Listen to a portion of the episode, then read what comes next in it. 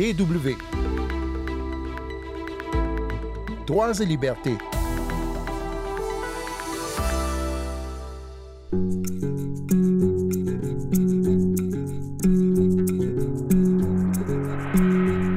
14 mai, les Turcs sont appelés à se rendre aux urnes pour la présidentielle et les législatives. Les Turcs d'Allemagne, eux, ont commencé dès la semaine dernière à voter, mais aujourd'hui c'est aux femmes que nous allons nous intéresser. La Turquie de 2023 est encore bien loin de l'égalité, mais vous allez le voir, de nombreuses femmes craignent que leur situation n'empire encore selon l'issue de ce scrutin à venir. Ensuite, nous irons au Kenya pour faire un tour dans une radio citoyenne. Sandrine Blanchard au micro, Merhaba. çoğunlukla bir zapt edilme içinde olduğunu düşünüyorum kadınların bu ülkede yaşarken. Dans ce pays, on met les femmes à l'écart, c'est ce que déclare Defne, une jeune femme âgée de 20 ans. Elle explique que les droits humains sont sans cesse bafoués en Turquie, son pays, qui a décidé de sortir de la Convention d'Istanbul, un accord international destiné à protéger les femmes contre la violence. Mais cela pourrait être pire encore de la vie de Menekse Kizildere, une femme politique de gauche. Les partis de droite, explique-t-elle, monnaient leur soutien à Recep Tayyip Erdogan, le président sortant, contre la promesse de l'abolition de la loi 62-84, dernier grand rempart de la législation turque en faveur des droits des femmes. They are giving this as a election promise to lift that law. They got that far. Ils vont jusqu'à promettre pendant la campagne électorale de supprimer cette loi, déclare Menekse Kizildere. Zelahatin Demirtas, qui est l'ancien président du parti HDP, actuellement en prison, se dit alarmé. Il qualifie la coalition qui soutient le président sortant, avec l'appui du parti islamiste Huda, d'alliance des talibans. Il se demande si, dans son deuxième siècle d'existence, la République turque ressemblera plutôt à la Suisse ou à l'Afghanistan. Aslan, un jeune qui va voter pour la première fois, estime lui que la Turquie est déjà bien loin de la Confédération helvétique en matière de droits humains, que ce soit pour les minorités ou les femmes. Le ministre de l'Intérieur, Soylu, criminalise les personnes de la scène LGBT, par exemple. Il les assimile quasiment à des terroristes. Le même ministre qui interdit les manifestations du 8 mars pour la Journée internationale des droits des femmes ou qui envoie la police réprimer brutalement toute contestation. La liberté, c'est surtout pour les hommes, se plaint de son côté Semran. La sexagénaire le constate, les femmes arrivent toujours au second plan. On n'a l'égalité nulle part, déclare-t-elle. Pas dans la société, pas à la maison, pas dans la rue. Il y a clairement une domination masculine. Fin 2022, une étude a confirmé ce constat. Elle a été menée par la fondation SODEV, proche du centre-gauche, avec le soutien de la fondation allemande Friedrich Ebert, proche, elle, du parti SPD allemand, c'est-à-dire le Parti social-démocrate. Yasemin Ahi, la directrice du studio des médias publics allemands ARD à Istanbul. 60% des femmes interrogées ont déclaré être plutôt malheureuses dans le pays. Plus de 80% des femmes qui ont répondu à ce sondage affirment ne pas se sentir en sécurité le soir dans la rue, à cause, pour les trois quarts d'entre elles, du harcèlement sexuel et de la violence dirigée contre les femmes. Les responsables de ces agressions bénéficient souvent de la clémence des tribunaux, voire parfois d'une impunité totale, ce que Yasemin Ahi impute à un échec des dirigeants.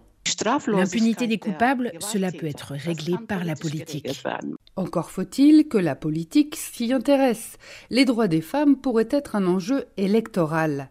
Certes, l'alliance de l'opposition ne prévoit pas le retour de la Turquie à la Convention d'Istanbul, mais les électrices pourraient bien sanctionner Recep Tayyip Erdogan et son parti, l'AKP, qui ne leur ont vraiment pas fait de cadeau.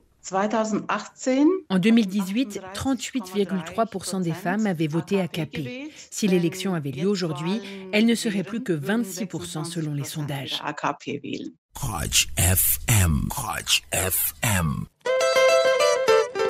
Vous écoutez Droits et Libertés sur les ondes de la Deutsche Welle.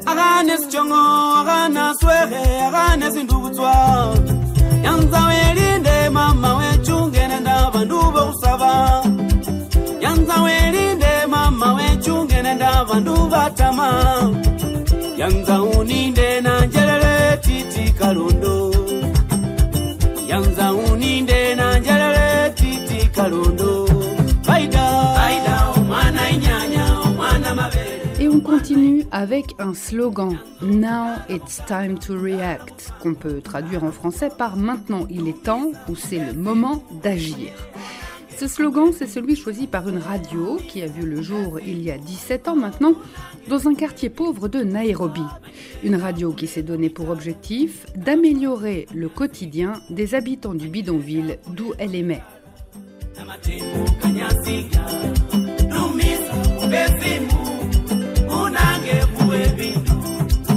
Coach FM démarre la journée par de la musique de l'ouest du Kenya. Au micro, la présentatrice Maureen Amwai se fait appeler Mo. Elle est seule dans le studio radio qui a été bricolé dans un ancien container à bateau. Devant elle, seulement un bureau, un ordinateur, une table de mixage et un micro bien sûr. As you can see, it is a small studio, very small, but again, we reach a big numbers. Comme vous le voyez, ce studio est petit, tout petit, mais c'est pas grave parce que notre public, lui, est grand. Comme la plupart des personnes impliquées dans Coach FM, Maureen a grandi dans le quartier, le bidonville de Korogocho, qui a inspiré le nom de la station.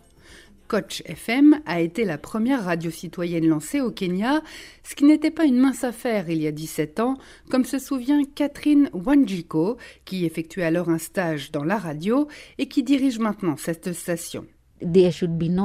Au début, les politiciens ne voulaient pas de radio citoyenne. Ils nous demandaient comment ça se faisait qu'on veuille travailler pour cette station, gratuitement en plus. Ils pensaient que ça allait leur créer des problèmes. Des représentants des autorités sont même passés au début pour condamner les portes d'entrée de la radio. Ils ont mis des stores métalliques pour tout verrouiller. Alors les gens du quartier sont venus pour forcer l'entrée et rouvrir les locaux. Ça montrait que les personnes qui vivaient ici voulaient cette radio. Korogocho est un bidonville de Nairobi. Pendant longtemps, il n'y a pas eu de route bitumée dans le quartier, pas de raccordement aux égouts. Mais ces dernières années, les habitants ont constaté de nombreuses améliorations, notamment grâce à Coach FM. Ceci n'est pas un test, c'est le moment d'agir, le fameux slogan de Coach FM. Contrairement à de nombreuses autres stations du pays, la chaîne n'hésite pas à critiquer les dirigeants. Les thèmes abordés ne sont pas toujours légers. Quant au financement de cette radio, il provient en grande partie de la coopération avec des organisations humanitaires.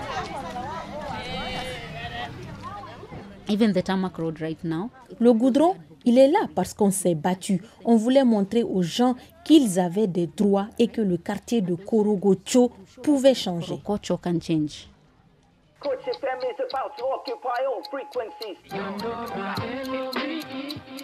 Okay, show them what you got. Got, you got. This is not a test. This is the final warning for all radio stations that fill up people's minds with crap.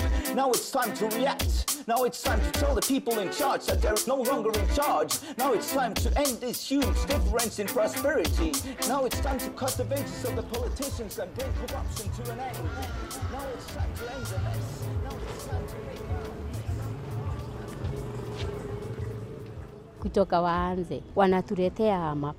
Moi, je les ai toujours écoutés. Ils nous aident à régler nos problèmes. Coach FM aimerait se doter d'un autre container dans les années à venir pour s'équiper d'un nouveau studio. La rédaction s'est agrandie au fil des ans du côté du personnel, mais pas de l'espace dont elle dispose.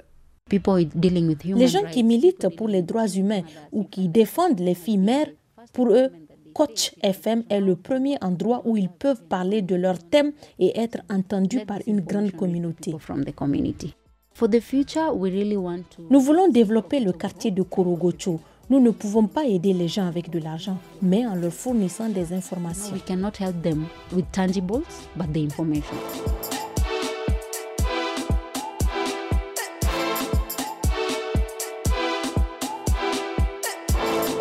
C'est la fin de ce magazine. Merci à Uwe Lup et Antje Dikans pour les sons. Si vous souhaitez euh, réécouter ou podcaster cette émission, rendez-vous sur notre site internet dw.com/français. Rendez-vous la semaine prochaine et d'ici là, ne lâchez rien.